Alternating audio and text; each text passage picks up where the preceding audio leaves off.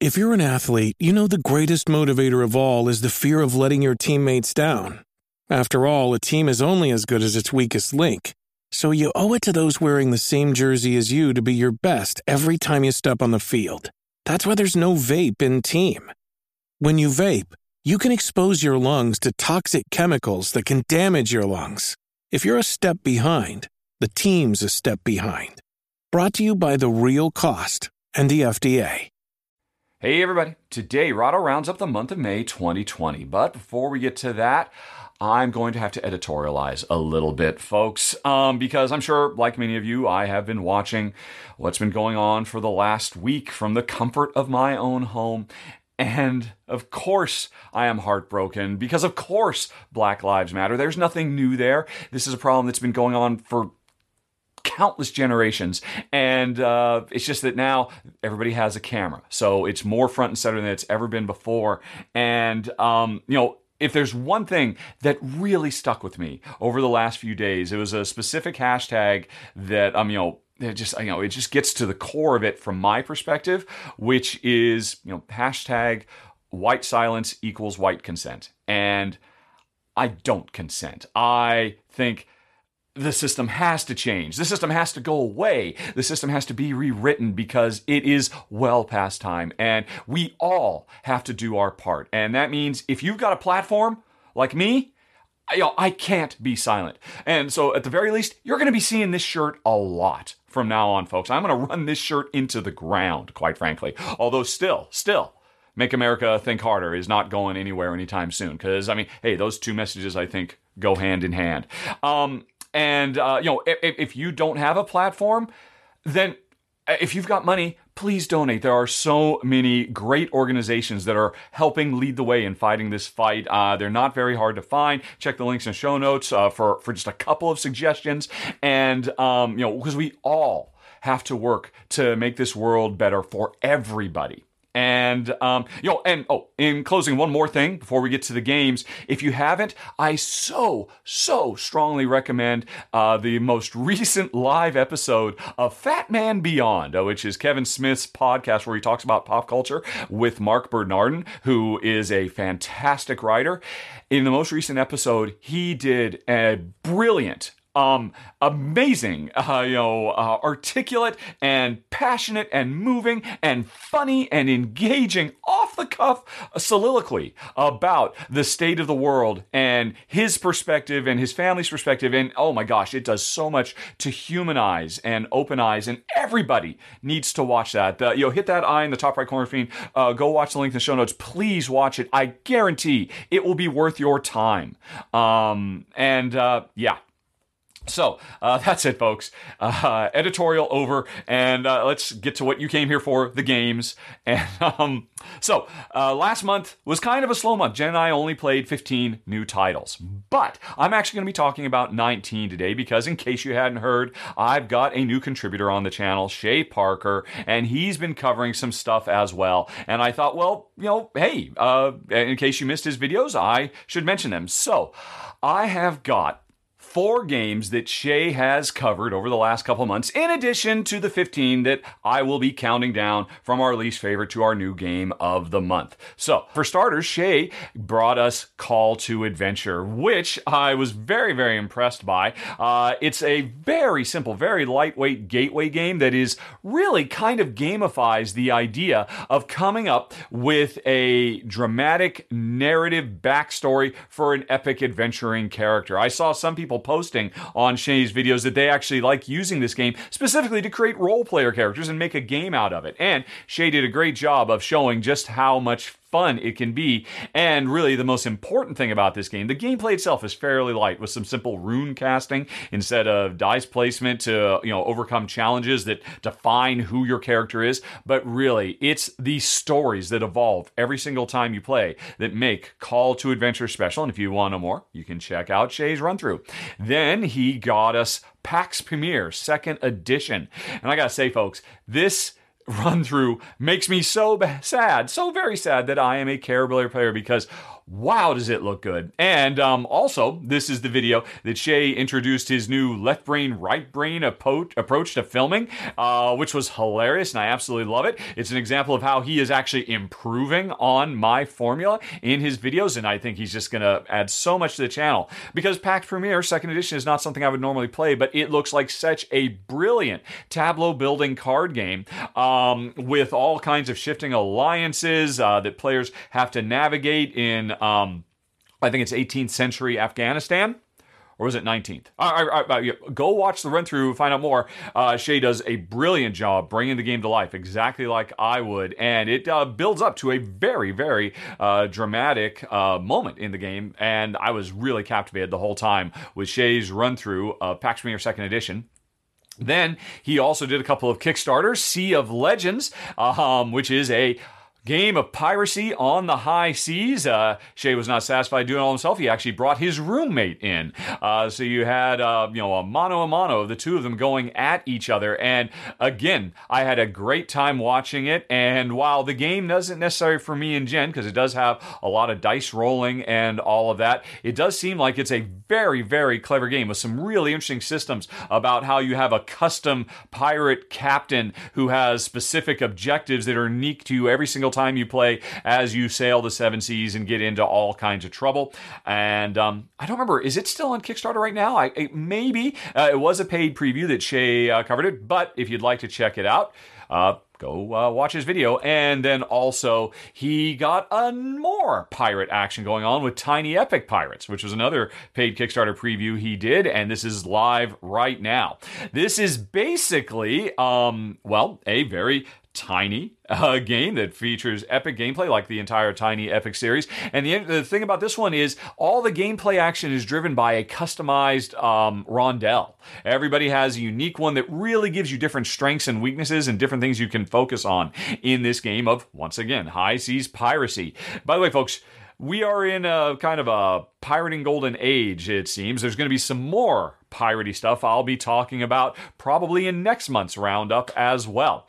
But, um, you know, this was this is definitely a smaller, quicker playing game. They're both fairly lightweight. This one really focuses a lot on pick up and deliver as you are moving goods from one port to another and running afoul of each other or the, uh, the you know, the Royal Navy trying to chase you down as you get into all kinds of piratey hijinks. So, that was a very piratey time for Shea, um, and again, I'm so happy to have him on the channel. But with that out of the way, those were his four recent games he's covered, um, none of which I've played, but uh, again, I cannot recommend his videos enough. He does such a great job of making these things come to life in the exact same way I do. Um, you know, the highs, the lows, going into the depth of your thought process, and like I said, he's really improving on my formula, I think. Anyway, uh, we're all happy to have him. Very lucky to, uh, we're getting more and more stuff from him as time goes on, but you've been very patient. Let's go on to what Jen and I played this month, starting with number fifteen, the uh, Unlocking Insanity. Now, this is a roll and write game that um, has some really cool features.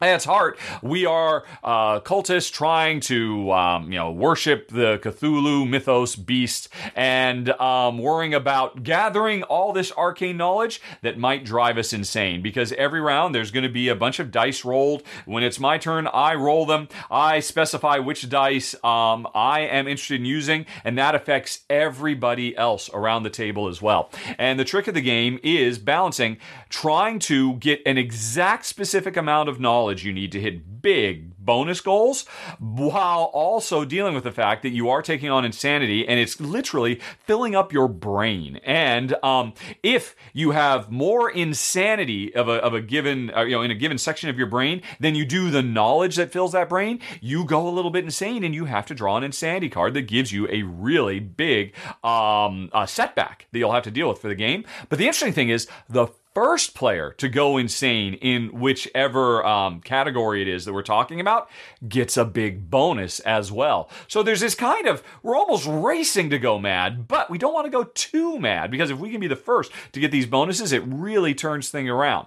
Now, um, it came in at number fifteen. You know, it's the bottom of our list for this month for a couple of reasons. One, there is an altogether overwhelming amount of take that. Uh, a lot of those powers that you can use once you go insane, you can de- uh, deliberately push on your opponents and really hinder them and slow them down and mess up their plans. And generally, like, well, boy, I just don't know about this. And, you know, so it was not a good fit for us. I honestly, I did not expect this much player interaction, this much take-thatedness in a roll and write. So that was an issue for us. And then the other issue is, um, you know, the both the knowledge and the insanity are represented by numbers. And you're constantly increasing the amount. And there was a surprising amount of math you had to do in this game. Because, you know, you could lose, um, you know, or, you, or I shouldn't say you can't lose insanity, but if your knowledge increases over over your insanity level, you become sane again. So you can dump those, um, you know, and so you're constantly, every turn, having to double check, right, okay, am I still insane in this? No, no, no, it adds up. I'm in crater. But then next turn, oh, now I got more insanity, and, and there was, there was a lot of that. Don't get me wrong, it's simple math. I mean, it's very, very simple addition and subtraction type stuff, but it was ever present. And while the overall game was at a gorgeous presentation, really uh, great dice, although there were some color issues with the dice, and um, you know, the player sheets were really thick and glossy. Um, overall, the take that and the uh, high prevalence of just lots of recalculation of math um, kind of got in the way of us enjoying what is otherwise, I think, a really sharp, interesting little game. And if you are looking for a game that maybe encourages a lot of math and you don't mind a little bit of, oh, well, you thought you were going to do that? No, you're going to do this other thing now because I'm more insane than you, and that's what I say you do. You might want to check out um, Unlocking Insanity. Then we've got Um, Maharaja, which is a paid uh, Kickstarter preview I covered this month. And it's actually an update to a classic K- uh, Kramer and Kiesling game that came out, I want to say, I think in two thousand four. So, I mean, this has been around for a long time. And the it's an area control game where players are rushing to get the most influence in various cities and villages around the map and having to move their character from place to place so they can build. The crux of the game, what makes it really special, is at the beginning of every round, everybody in secret plots two actions that they are going to do on their turn. And so I can try to say, well, I'm really going to, you know, uh, push my influence in this city because that's where the Maharaja is, and I want to score a lot of points at the end of this round. But, you know, I might push and get in there. But what if you're doing the same thing? I don't know what you're going to do. And we all have to plan in secret. And then um, we don't all reveal at the same time. If I'm the first player, I reveal, do what I want. And then everybody else around the table is waiting to reveal on their own turn. So you are really taking a lot of stabs in the dark in this game, trying to figure out what your opponents are going to do. What are they going to value? And should you fight the good fight or, you know, um, go and try to figure out where the Maharaja is going to be next and focus your efforts there? Or maybe change. Change where the Maharaja is going to go. You've really invested in a given city because you know that's where the Maharaja is going. Not if I change his plan. So there's a lot of brinksmanship that comes into this game. And there's also um, every game you play, you get a different combination of special powers that players are constantly trading back and forth throughout that really mix up the gameplay a lot. And the game, the original Maharaja only came with a fixed number, but this game comes with like twenty. So every time you play, there's going to be a lot of different game uh, changing effects in um in in the in the simulation. So there is no doubt in my mind, this is an excellent game. It's from Kramer and Kiesling. Even though it's one of their early ones, I mean, the design still holds up. And what's interesting is the developer on this game is um oh Testini. The was it Testini? Oh, I don't remember now. Um oh oh oh. And I can't all of a sudden think of the um uh, the designer. Oh my gosh, how can I forget this? The designer of so many, you know, uh, Voyages of Marco Polo and, um, ah, my uh, Zulk in the Mayan Calendar. Why can I not think of his name? This is ridiculous. I am going to have to do a Google search. Brain! I, I think I'm basically uh, having a bit of insanity going on here. Uh, designer. Um, uh, I've just forgotten what I just said. Zulkin. Please tell me the designer of Zulkin. So, uh, you know how that just happens sometimes? Right now I got to open this up. And look up.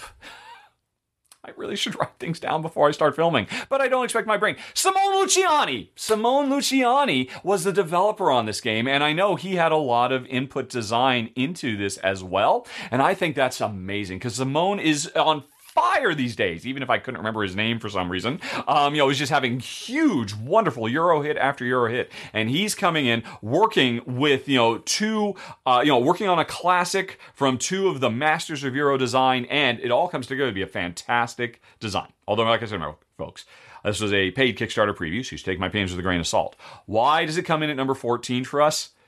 It's a fairly aggressive game. It is an area control game, and while I thought the design was brilliant, and I see why it's a classic. I mean, there's a lot of people who still play this game today, even though it came out decades ago, um, or almost two decades ago, or a decade and a half ago.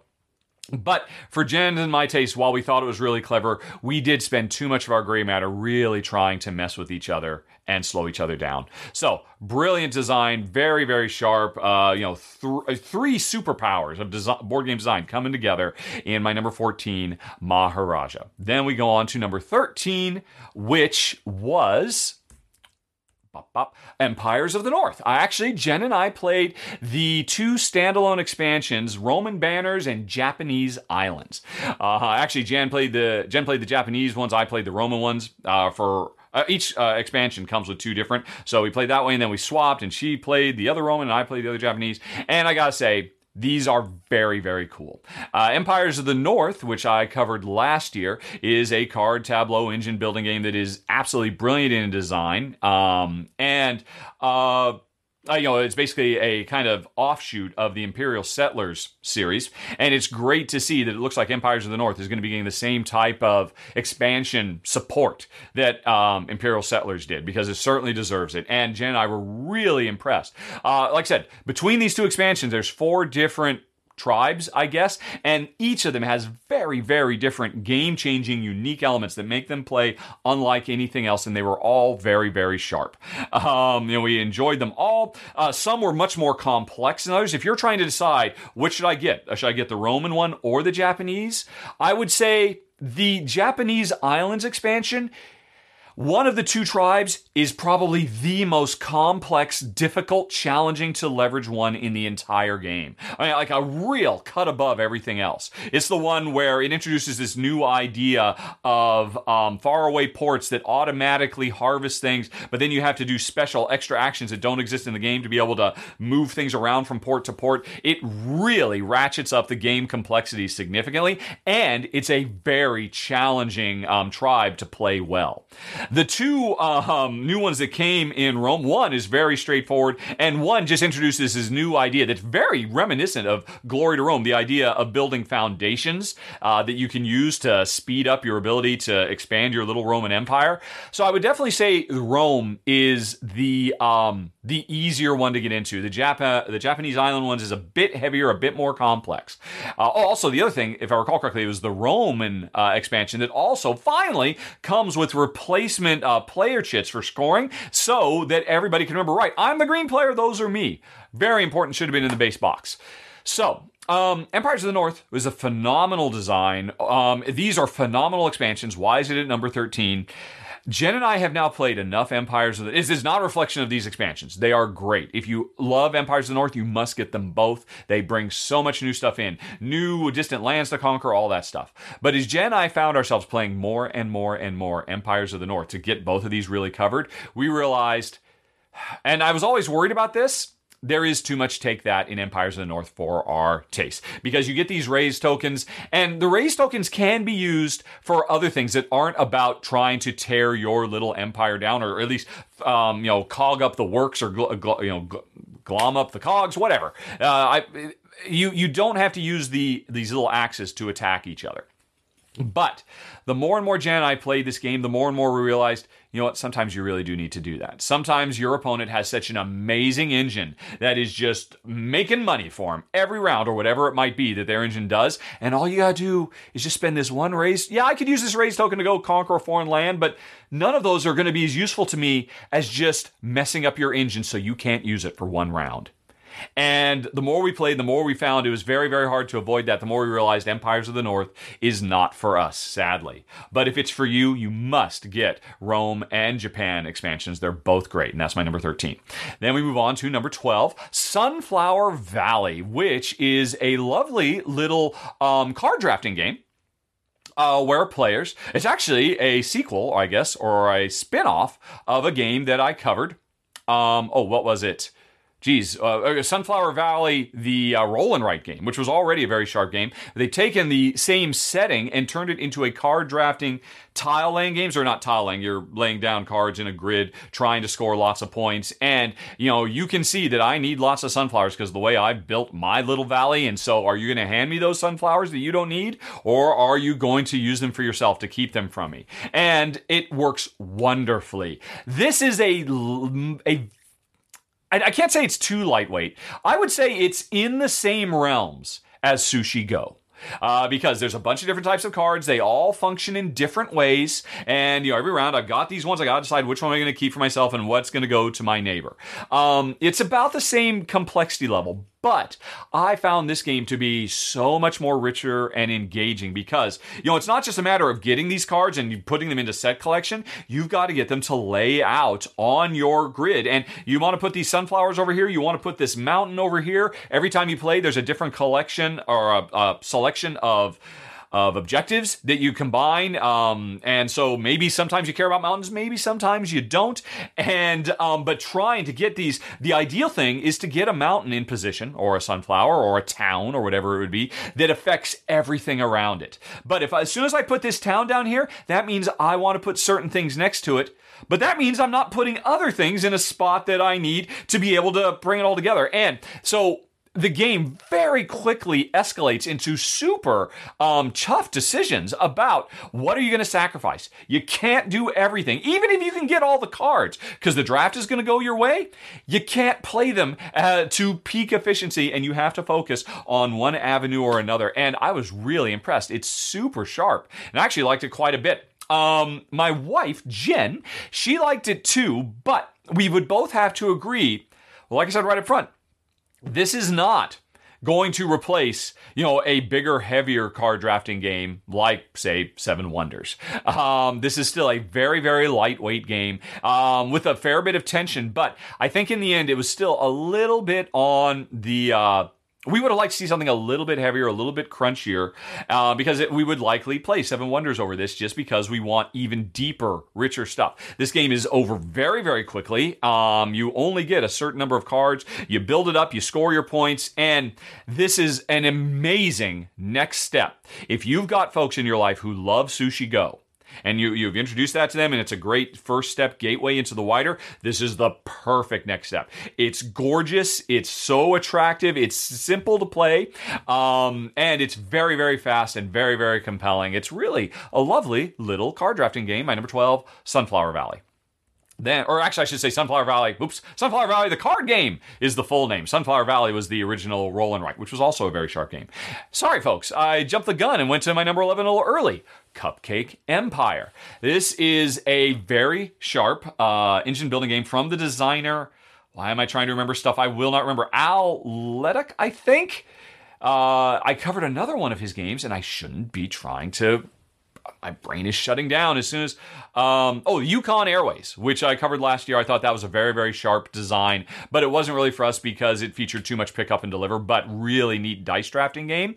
Uh, Cupcake Empire is another uh, dice... is a dice engine building game instead of a dice drafting pick up and deliver game, and it is very sharp. It's gorgeous. It comes with really lovely components, including these very, very interesting dice. The dice themselves don't have... are matte finished. They don't have the regular shiny, glossy look of dice, and that kind of made them almost feel like little confectionery things. I mean, it's it's it's weird how the theme comes to life because everybody's trying to make the best cupcake empire uh, in a town full of cupcake lovers. Whoever can sell to the most customers is going to win the game. And the interesting thing is the customers are represented by meeples that have a shirt color and a pants color that represents, well, if they have a yellow shirt, they must love lemon cupcakes, and if they have green pants, they love mint cupcakes. So the perfect thing is to get a lemon mint cupcake uh, so you can sell like crazy to these people. But it's all based on the dice because you're going to roll these dice, put them in columns, and that's going to limit you to what actions you can do in a given round because you can only pick one of the columns.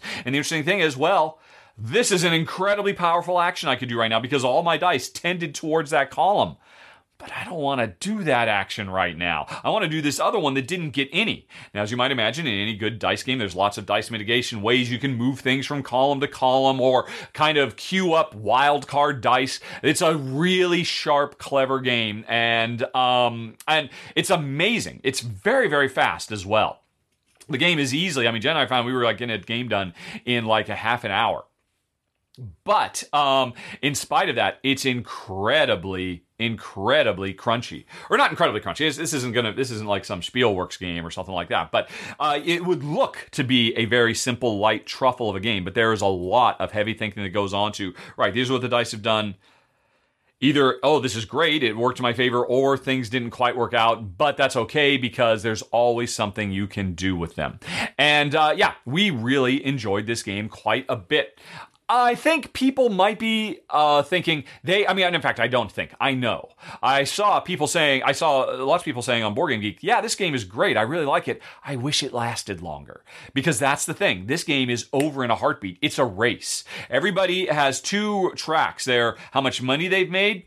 Um, but what their production capacity is as well, because um, if you're not producing enough, you're not going to make money. Um, and, and really, uh, you've got to keep these two tracks going up, but it's a race to cross. I forget, I think the number was, I want to make the number was sixty, but there's a certain threshold. As soon as somebody crosses that threshold, boom, the game is over. And uh, it starts out slow, we're building, building, but then things snowball incredibly quickly. And uh, next thing you know, oh my God, uh, you know, we're only halfway to our goal, but I can see you're going to win next round if I don't figure something out right now. And so the game end can sneak up on you. And I think that's going to be something that people are taking up. You have to understand that going in. This is a game that's not going to last for very many rounds. It seems like, it feels like you're going to be building up this engine, and later on it'll do amazing things, but later on never comes because the game is over so quick. So it's all about bird in the hand. Forget about that stuff in the bush. There's no time to go looking for that bird in the bush. And um, if you go in with the right attitude, I think you'll have a great time. It is sharp. It is well presented. Al Leduc, I think that was his name. I definitely think he is uh, becoming a designer to watch, and that was my number eleven of the month, Cupcake Empire. We actually really liked it. I almost did it uh, in the live uh, Rotto, uh, Rotto Runs Through Live, and I might still. Uh, Sharp game, number eleven. Cupcake Empire. Number ten, however, is uh, Pandemic Hot Zone, North America. And, you know, it's no secret, I love Pandemic. It's no secret Jen loves Pandemic. Pandemic changed our lives, and it was very, very interesting to see a new uh, take on Pandemic. This is basically Pandemic Express. All of, or almost ninety percent of the core gameplay of Pandemic in a package that's super tiny. You, if you toss the box, as I said, in the, you could throw this into a large sandwich bag and take it with you anywhere and play it anywhere. And you will get the, like I said, ninety percent of the Pandemic experience in ten to fifteen minutes. It's over so quickly. Um, it's interesting. Pandemic, I talked about this in the video when I did it, has a lot of peaks and valleys. Things get tough, and we're, it looks like we're doomed, but then we solve a problem, and then things go easy for a while, and then things get tough again, and you're on this roller coaster. Hot Zone North America is like the roller coaster only ever goes over one hill. Things are getting bad, bad, bad. Can you beat it? Yes, you did, or no, you didn't, and then it's over. Uh, because it's like a roller coaster where there's only one end. I really enjoyed it. Uh, it works great. Uh, it's. I would have liked to see more characters. There's only four playable characters. You're kind of used to eight from previous Pandemics. Again, this is a tighter package. And such a cheap package, too. Um, but uh, my other uh, issue that keeps it from the upper echelons of Pandemic, because I really appreciated being able to get the Pandemic feel in literally ten minutes. Uh, and that includes setup and teardown time, folks. I cannot stress just how super fast this is if you're an experienced Pandemic player. I think I did my full run-through complete in under uh, twenty minutes, and that was with me explaining everything along the way. So I would have liked to see more characters. That's a minor thing. My bigger issue was I'm really surprised that the game is very easy. Uh, even if you increase it to maximum difficulty according to the rules, Jen and I, we haven't lost yet. And I think that's a bummer. My complaint is why didn't it, uh, previous versions of Pandemic came with like four difficulty levels. This one only comes with two. I wanted to see some more. Uh, you know, uh, you know, really. No, actually, I'm sorry. It comes with three difficulty levels. Super easy. pretty easy and easy. And we wanted to see the hard difficulty level. If you watch my video, you'll see I talked about what I think would make a very good house rule variant to increase the difficulty to give me that main thing that I was missing. Because Jen and I, when we play Pandemic, we play on the harder difficulty levels because we like to be challenged. And this uh, did not push us as hard as we'd like, which is why, I mean, you know, Pandemic's my number one game of all time, but Pandemic Hot Zone comes in at my number ten for the month of May twenty twenty. Uh, but anyway, let's move on to number nine. We've got Extra Extra, which is a worker placement game that I've had on my shelves for half a decade. I have to admit, um, the designer, I ran into him in a corridor at Essen many, many years ago, and he said, "Oh, I love your show. Here, take a copy of my game. Bye." And I'm like, oh, well, who was that masked man? And I never got around to playing it, but it's been on the Rotto Request geek list for so long, it had so many thumbs, that it finally made it to the top. And so Jen and I said, this is the month. Finally, we got it out. And I got to say, folks, this is a very, very sharp worker placement game, all about trying to run, I don't know, probably uh, the thirties, forties era newspaper. Sending your reporters to spots around the globe to get all the best stories. Um, you know, spending time, you know, you know, the editor's desk, copy and pasting. It's it's kind of sort of a little bit of a polyomino thing, because you get these uh, tiles that represent the stories you want to put on the front page of your paper, and you've got to line them up to, you know, use your front page grid layout to maximum effect, uh, which means you've got to get, ideally, the right stories based on what type of paper you run, because you've got certain things you specialize in, but you've got to get the right sizes as well. And every round, new stories pop up all around the world, and to get them, we do worker placement. But it's not as simple as that. We do a worker placement slash auction approach. Because if I say, oh, I got to get to Tokyo, there's three stories over there and two of them are perfect for me. Okay, I'll just put a worker over there. And then you say, oh, you know what? Or uh, my, my reporter over there. You come along and say, well, you know, I'll put my reporter and I'll give him an extra hundred bucks. That's our primary resource in the game is money. And that will kick you out. So it's like a lot of the worker placement is really bids, because, oh, you bid one hundred, well, I'll go right back in and I'll bid two hundred. So there's this extra level of, of depth to the worker placement, because sooner or later, only one person is going to get all those stories out of Tokyo. And am I going to let you get them for nothing? No, of course. I'm going to bid you up, um, but then I might get stuck with them and I didn't even want them. Um, so it's really, really interesting. Not all the worker placement spots are like that, but the most important ones are. And as a result, this game definitely is a little bit more in your face than most worker placement games, because most worker placement games, hey, it's just a race. Oh, you got the best space. Well, I guess I'll have to get it next round. That's too bad. But you know what? I got something else. But here, uh-uh. If you make enough money, Uh, if, if you save your cash, you can get whatever you want, but your opponents can make you pay a very high, very painful price to do it. And it works great. Also, interestingly, it worked fantastically as a two-player game, and I've read that this game works phenomenally as a six-player game as well, which is super rare. I mean, there was definitely a lot of focus on ensuring that the scaling worked well. So, uh, I, I thought it was really good, and I could see keeping this game.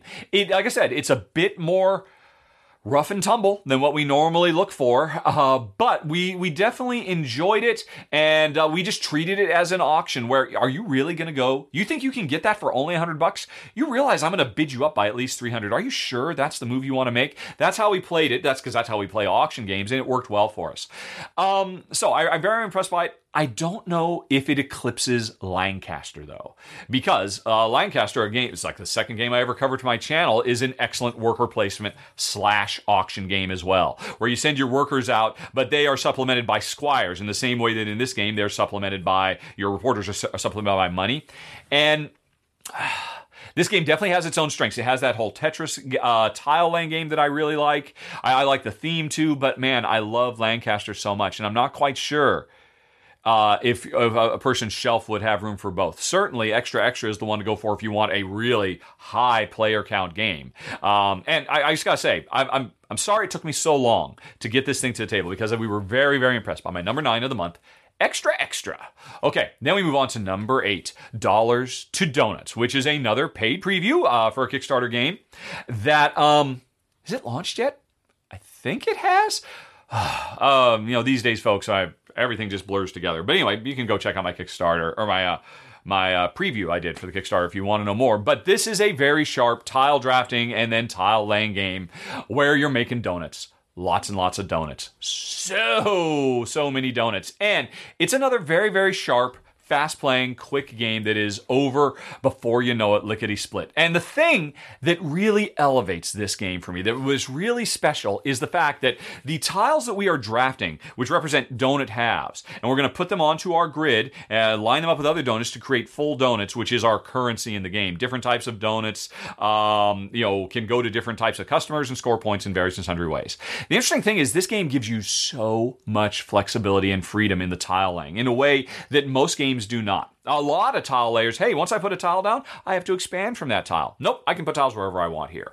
That's not uncommon, but you know, it's uh, that's always appreciated. It gives you that flexibility and freedom. But what's more important here, because all the donut uh, tiles are these long, you know, uh, straight, elongated one by four tiles. That's what they all are, and you don't have enough room to fit everything perfectly. The game allows you to let your donuts hang over the edge of your board, and that it doesn't sound like much, but it gives you so much control. And I really, really appreciate it. Really elevated the experience um, because I just felt free. And don't get me wrong, I generally like the straitjacket. Of, it's one of the things I love about a tile laying game is, oh my gosh, I've got the perfect tile, like I was talking about earlier with Sunflower Valley, but the place I want to put it, I can't put it there because I need that space for something else. Here, it's very laissez-faire. Do whatever you want with these tiles. Hey, you can um, draw outside the lines if you want to. And it was very refreshing.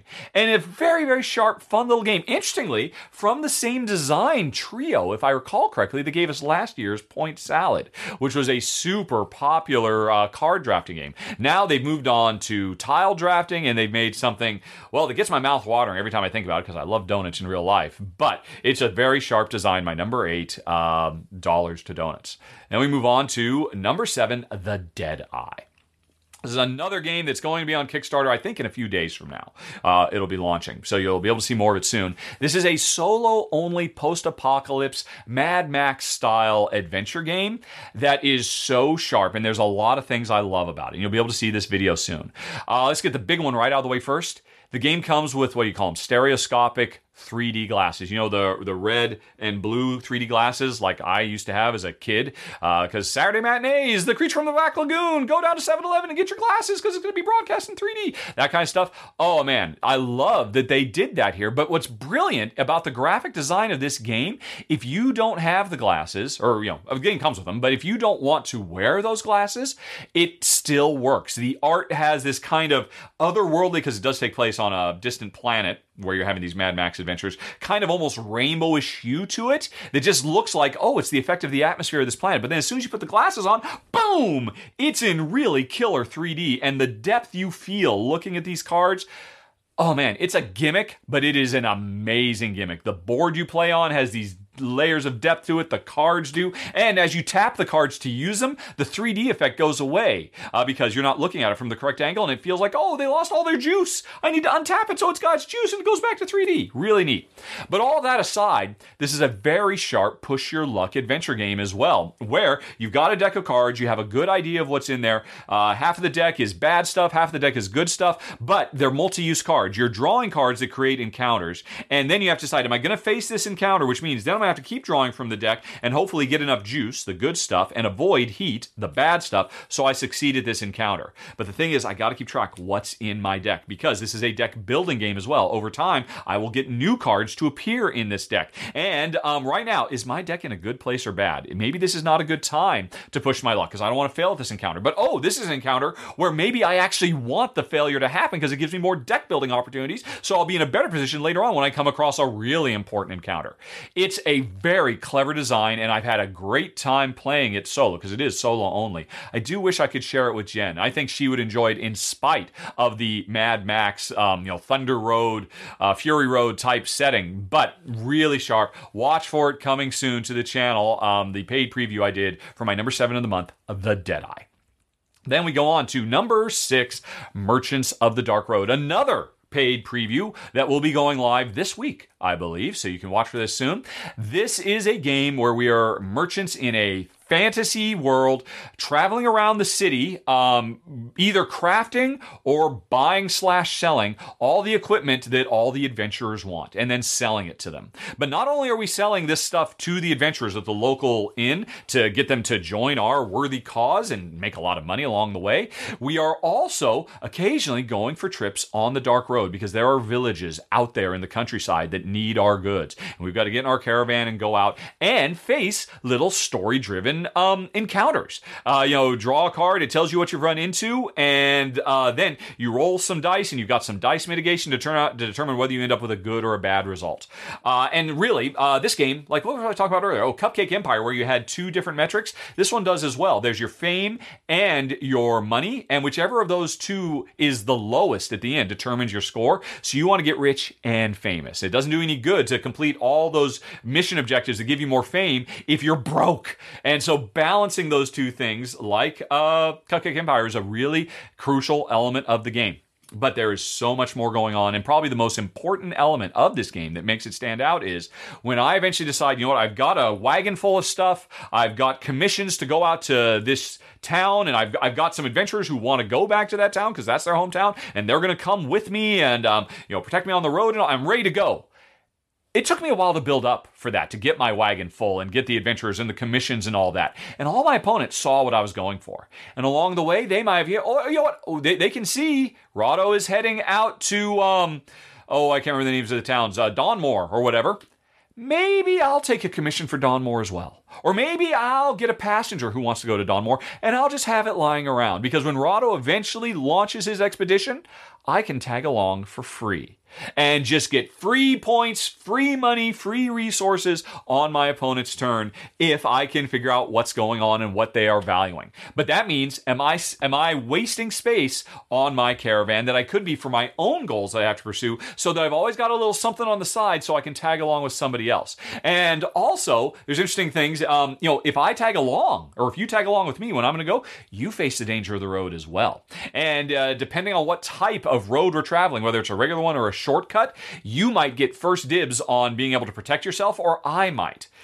There's a lot of sharp ideas, and the whole game is driven by a rondel. And I mentioned earlier in this video, I love rondel games, and this has got to be one of the coolest rondels I've ever seen. There's five steps on it that represent ten locations in the city. The inn where you um, recruit advent- or sell to adventurers, the market where you buy stuff, the uh, oh the, the dark market where you um, you know, can kind of break the rules in various ways. The nearby ruins you can go plunder and find items rather than having to make them or buy them, et cetera, et cetera. So, um, but on your wagon you've got queued up three dice.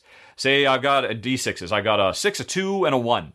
I, on my turn, have to play that six, that two, or that one. If I play that six, that means I'm going to move six spaces. If I play that one, I'm only going to move one space. So this is a rondel, unlike most where, oh, I always just move one, two, or three, or I pay more to go further. In this game, the dice that I've got tell me what I can do, and that creates so much puzzliness. Because not only do I pick one of those three dice is how far I'm going to move on the rondel. That's going to tell me what I get access to in the city. But then I've got a slot another die from my reserve into my queue, so I'm you're constantly doing I must I bird in a hand, two in the bush I talked about earlier. You're constantly juggling both of those. I could play this two right now, that would get me where I need to go to get that commission because I think you're about to go on a mission, but what do I replace it with? All I can replace it with are fives, and that means I'm going to end up standing still. How do I solve this conundrum? What do I do? What are you going to do? Do I have enough time? Can I get this commission later because you're not about to leave yet?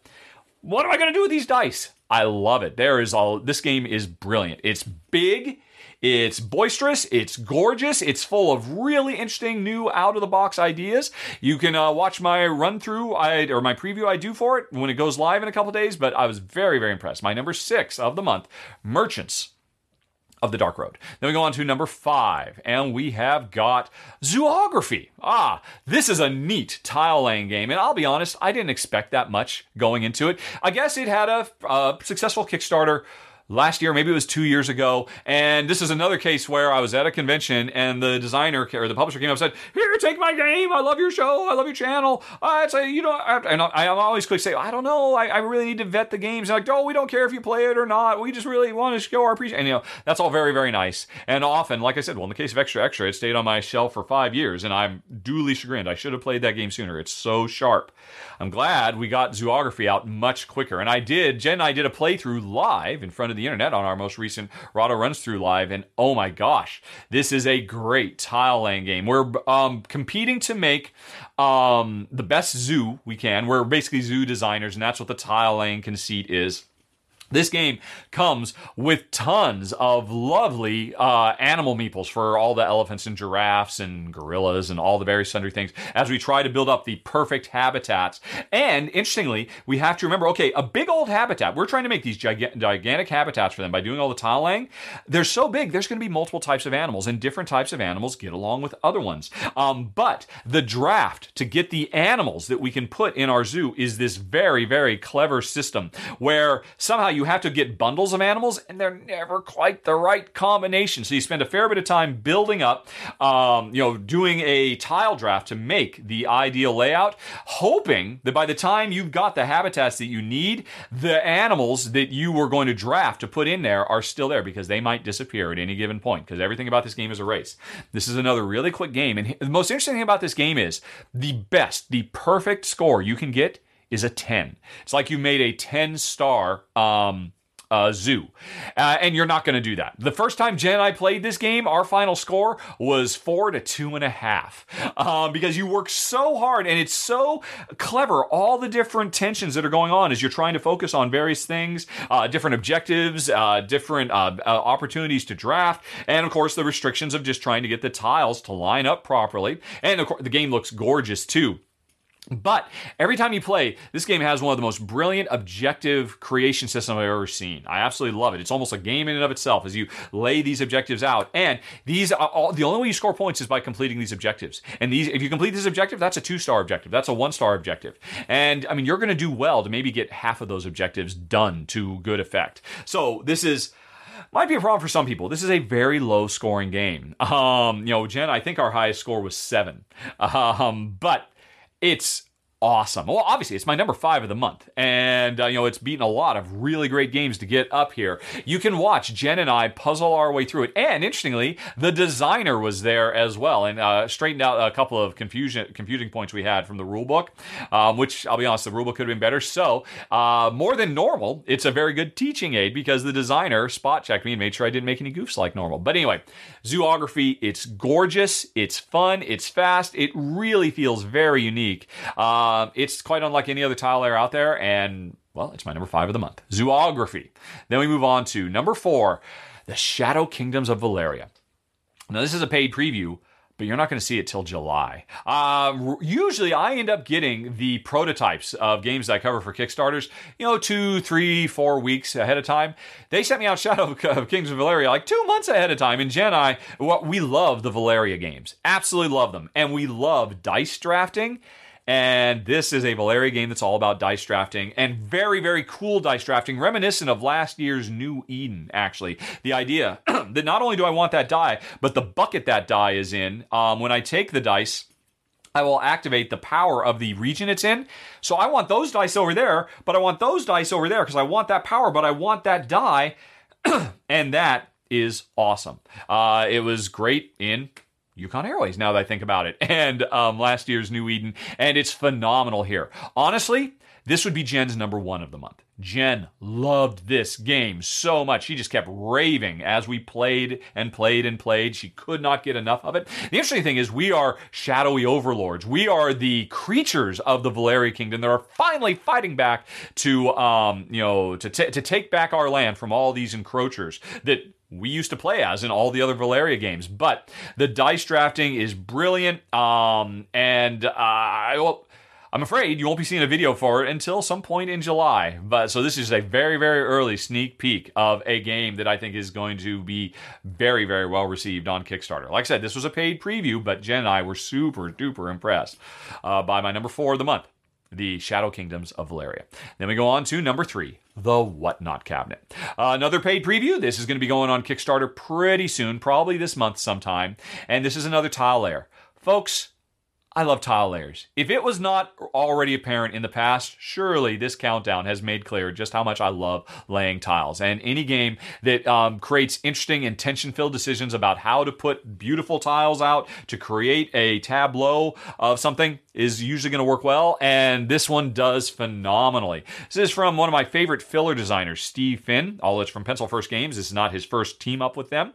And uh, both Jen and I were super duper impressed by this game. It takes the, uh, what do you call it, the worker placement action selection mechanism from King Domino, which is a really cool idea. That oh well, I I, I I'm gonna I'm gonna draft something by placing a worker in a spot, but that also determines what my turn order is going to be next round. That works so well in King Domino and its offshoot games, and it works wonderfully here. But you're doing this to be able every round to grab two tiles, two little curiosities that you find when you're out hiking in the woods to put on your cabinet, your whatnot cabinet, and you score points in several different ways in this game uh, by getting you know like. or getting sets either in rows or columns, or ideally both, uh, in your whatnot cabinet. And it's impossible to um, complete all your rows and columns. So again, you have to compromise like crazy. And um, it's such a sharp game. The uh, uh, objectives are on public display. Everybody's racing for those. Everybody is drafting to get the best tiles. There's special power tiles that can lead to like some very cool, almost kind of like explosive tile draw moments. And, uh, oh, and uh, another favorite thing, this is actually a, a variant module that isn't part of the base rules, but we loved it. Uh, everybody has secret goals that are comprised of two different cards, represent a color and a curio. If I have purple seashells, that means I want purple seashells. They're worth extra points to me. Um, but I don't want you to know that. But a third of the way into the game, I have to reveal either purple or seashells. And all of a sudden, you know I love purple, or you know I love seashells. And then I eventually got to reveal the other, and this kind of drip feed of secret information. You're trying to, does my opponent know that I want shells? I kept it pretty hidden. Should I not reveal that, or should I? Is it too obvious? Lots of really cool ideas in a gorgeous, fast, fun-playing little game. And one other thing about the Whatnot Cabinet that I will mention now.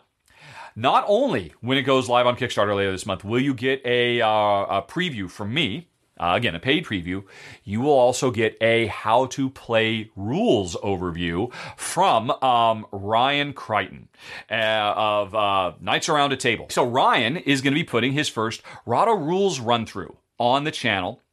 They'll both go up the same day when the Kickstarter goes live. And I am very, very happy um, to have him on the channel because it opens... I mean, here's the thing. A lot of you folks use my videos as rules um, guides. You should not. Please turn on the Klingon subtitles and you'll see how many goofs I make. But Ryan is a consummate professional. He is easily, as far as I'm concerned, one of the best how-to-play video makers on YouTube today, and that's why I feel incredibly lucky that he has joined our channel, and he's going to be starting to produce. There's going to be another one he's working on right now, which hasn't been announced yet, so I can't talk about it, but uh, so Whatnot Cabinet might be the first video you see from Ryan, depending on when it launches, or a different one, but this is an announcement in case you missed my most recent top ten. Ryan is joining the team, and um, I think you're going to be very, very happy. He is going to make sure... He is the antithesis to the Klingon subtitles that I normally deploy. Um, and it's it's great. So watch for that coming soon with my number three of the month, the Whatnot Cabinet. Then we got number two, Underwater Cities New Discoveries. Oh boy, yeah. Underwater Cities made my top ten. Was it last year? No, no, no. My top ten of twenty eighteen. And it was great. In twenty nineteen, the first expansion for it came out.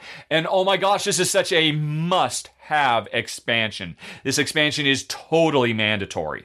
Um, if you like Underwater Cities and you do not have this expansion, you are cheating yourself out of a game that is easily becomes almost fifty percent better. Um, it adds a bunch of new modules. You know, uh, some deep, some simple. Uh, the, the most important one, to me anyway, I don't know, folks, why. I went back and I was shocked I said this. When I did my original run-through for Underwater Cities New Discoveries, I filmed it at almost midnight, and I foolishly said it's a quick game. Underwater Cities is an incredibly long game. Very, very long. I I don't know what was going through my addle brain at that point. One of the coolest things about New Discoveries is it comes with a fast start mode where uh, there's a draft that gives you, lets you start with a different combination of resources and abilities and powers and all that stuff based off a quick draft you do. And that basically eliminates the first age of the game and easily cuts a half an hour off the gameplay. And it's that first age where very little is happening. Nothing has built up yet. You really can't do very much. And it's brilliant to just excise all of that and say, hey, you know what? At the end of this age, it was going to take you fifteen, twenty minutes, depending on how many players you've got or how fast you are. We're just going to cut right to the chase and say, hey, you know what? That age is over, and here's what everybody got out of it. And now the game truly begins, and that's brilliant. But there are so many other cool things, like replacing your uh, universal, so everybody had the same assistant, with like character-specific ones that really give you very cool, very powerful special effects. Lots, I mean, lots of new cards, tons of new cards. I mean, it's impossible to avoid them. Um, a new way that the uh, up top cities work, where they're not all there, and you know, there's a there's like more races now going on. Well, I can't beat you on that race, but now I could beat you on this other race over here. So many things to focus on. Um, Underwater Cities was already amazing. This expansion, though, bumps it up significantly in overall game quality, and I cannot stress enough how it makes an already brilliant game super duper brilliant. Well done to the folks. I think it's Delicious Games. Is that the uh, publisher? Uh, but absolutely great. Must have. Underwater Cities, New Discoveries. My number two of the month, but my number one of the month, Wingspan's the European expansion. And I really, you know, I've, I bought this uh, when it first came out. And uh, unfortunately, whenever I buy anything, I very rarely buy games anymore, because that means they go over there on a portion of my shelf that gets no love, because I've always got too many games that have been um, given to me for review purposes by publishers, and I've got to prioritize those. I very rarely get to go and play the things that I bought for myself, because they were just low on my priority. But after Wingspan won everything in um, all the awards for, you know, it, it, it won the Kenner Spiel. It won eight awards on um, the Board Game Golden Geek Awards. I'm sure it's going to do very, very well in the upcoming Dice Tower Awards. And I had, Jen and I had not played Wingspan for probably eight months. And I wanted to go back and revisit it. So I've got to say thank you to all the those awards for getting me the excuse to get my expansion that I bought to the table, because I got to say, it's a great expansion for an amazing game. And for the record, folks, not that I think, you know, so much has happened in the last month. I think um, the brouhaha about the invalidity of a game winning eight awards in the in the Golden Geeks, I think we all maybe are looking at different priorities in our lives right now, with good reason. But when I played this a month ago, um, playing this expansion once again reacquainted me with just how brilliant the core design of Wingspan is, and not for nothing, just how phenomenal this expansion is. It throws in tons of new birds of uh, they're taken from the uh, European continent, and I guess there's going to be uh, Eurasian birds, and there's going to be an Oceania birds, and a South America, and so there's lots of expansions coming. But these were this is not just a quickie, hey, let's just throw some more stuff in the box. There are so many cool new powers that were introduced with these new birds that really change the feel and really open up the strategic possibility space. New, um, really much more interesting in-game objectives than what the original game came with, that um, makes, you know, uh, what some people might have thought were overly dominant strategies in the original game. I'm talking about you, egg layers. Uh, suddenly, everything can compete, and um, you know, depending on the setup you get, which is going to be different from game to game, with these really cool, powerful, and impactful Um, new objectives. Uh, it's really going to mix the core gameplay and make you play in totally different ways. But then all the new powers that come in with these new birds, oh my gosh. Uh, yeah, I, I've said it before, I'll say it again. Wingspan definitely earned all eight of those nominations. Strictly speaking, I do think the uh, Underwater Cities expansion has a bigger impact, so maybe it should have gotten Best Expansion, but this expansion is phenomenal. And I loved it, and I love Wingspan, and it was my number one game of the uh, month for May twenty twenty. And and that's it, folks. Uh, nineteen games in fifty-five minutes, give or take. Hope you enjoyed it. Hope you had a good time. I uh, hope you join me again next month. I know this shirt likely will. And um, you know, uh, speaking of this shirt, here's a little behind the scenes. I have to give a huge shout out to The Ink Lab in Vancouver, Washington. They're a custom t-shirt shop. And uh, yesterday when I decided I I wanted to turn myself into a billboard, because I do feel strongly about this, I started calling around uh, to see if I could get a B L M shirt, and they were impossible to get. I tried to get one directly from the uh, source on their website, and they're sold out. So um, while I do have every intention of getting some official merchandise, because I do want to support, I want my money to go to that cause, in the meantime, I had to get one. So I called a lot of custom shirt places, and nobody said, same day turnaround, no. That's not possible, but uh, the Ink Lab did. They actually said, oh my gosh, that sounds so great. Um, we believe and support the cause as well. We are going to make this happen, and they were able to do it, and they are awesome. So just on the off chance you happen to be in Vancouver, Washington, or Northern Portland, and you need a custom t-shirt, the Ink Lab is your gang. Uh, there's a link for them down in the show notes. Huge shout out to them. Thanks so much for helping out, folks. And uh, that's it. Thanks for watching, everybody. Have a nice day. Talk to you later. So long. Bye-bye.